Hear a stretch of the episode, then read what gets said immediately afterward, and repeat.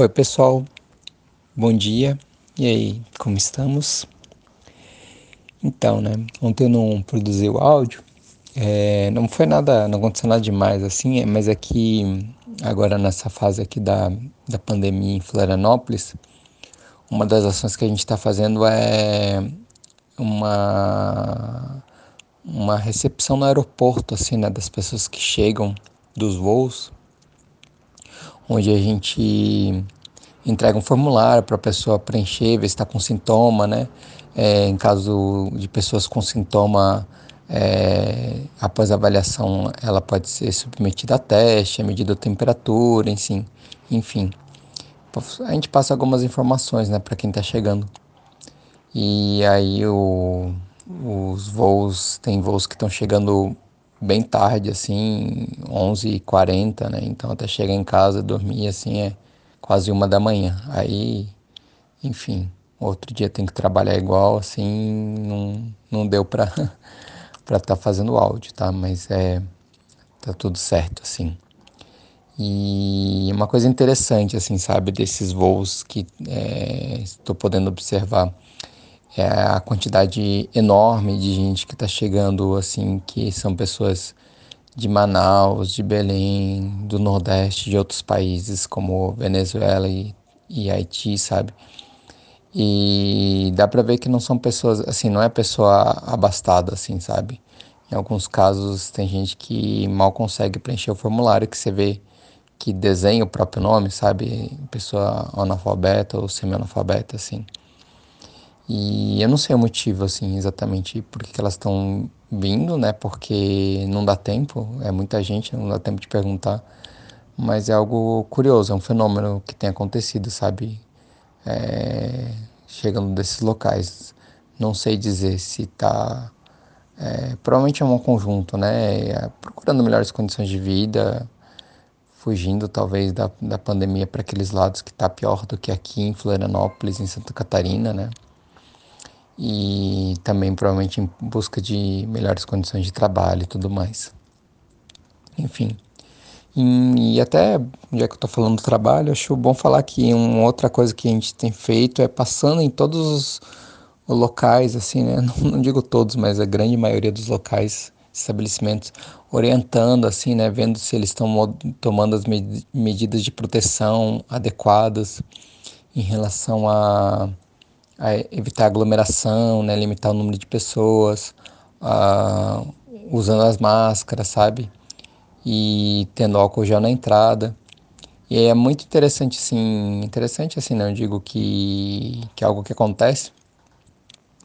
É, muitas pessoas usam a máscara errado, sabe?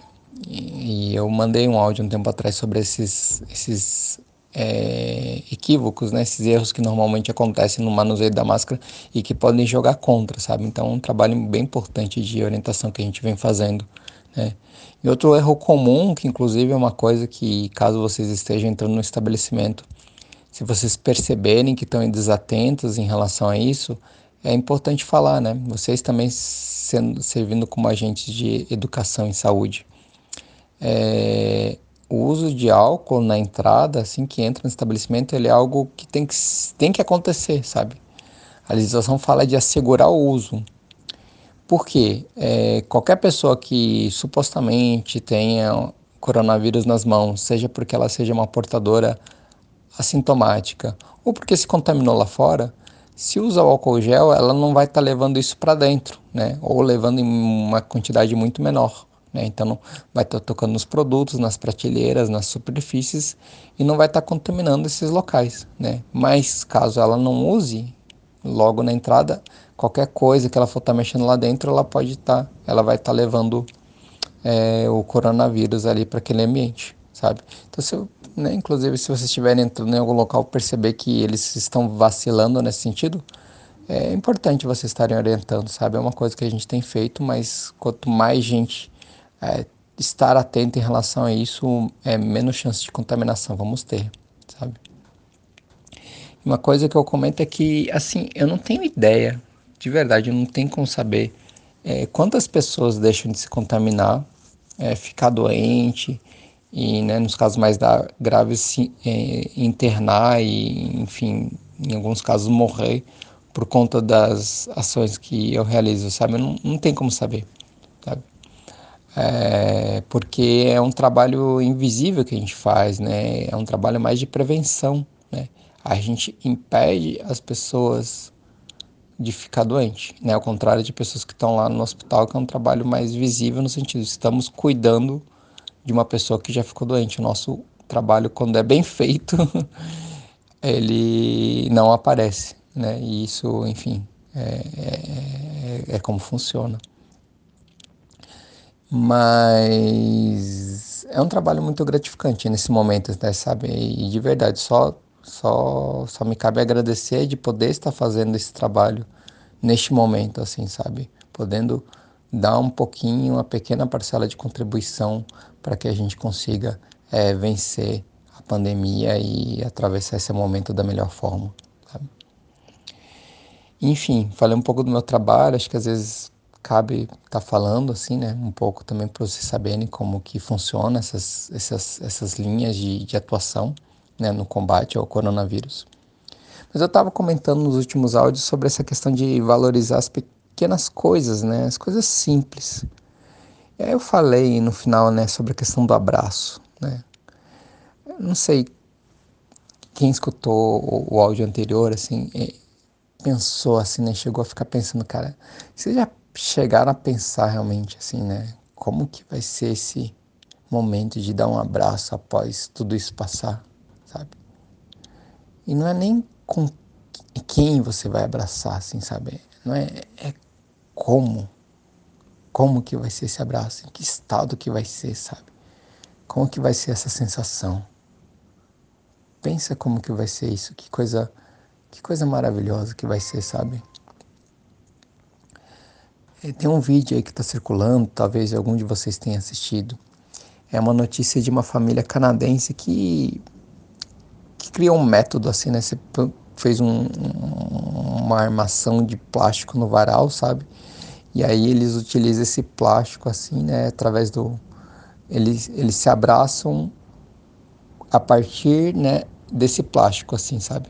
E aí consegue dar um abraço, assim, é, é na, na mãe na mãe dele, sabe? Na avó, no caso, que também é netinha abraça, sabe? E é uma coisa linda, assim, é muito emocionante de ver, sabe? Eu vou mandar junto a esse áudio o link da, da notícia e desse vídeo, assim, que é muito, assim, tipo, o êxtase que é um simples abraço, assim, sabe? Então, é um pouco do que a gente precisa nesse momento para, inclusive, não, não enlouquecer, sabe? Distrair desse momento desafiador e para muitos de nós doloroso mesmo, né? É, extrair disso a, a, as, as coisas positivas, sabe?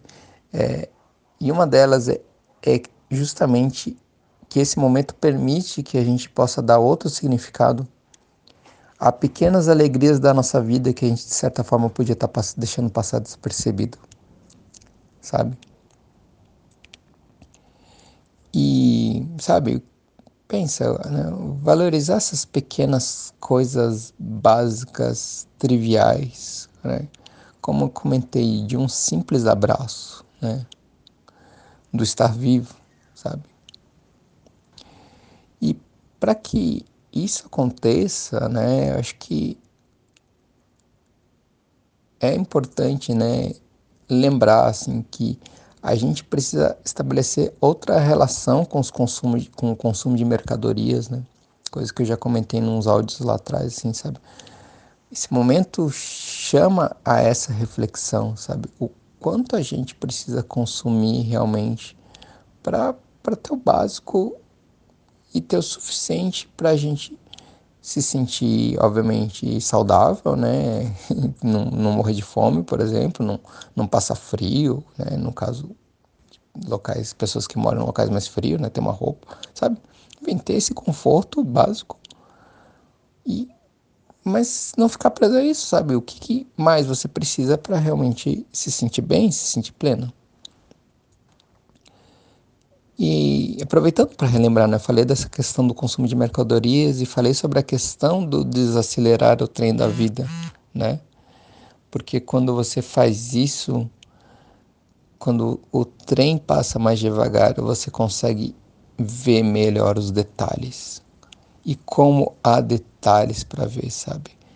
Essa atenção aos detalhes faz com que a gente perceba que sempre está acontecendo algo, sempre está acontecendo alguma coisa.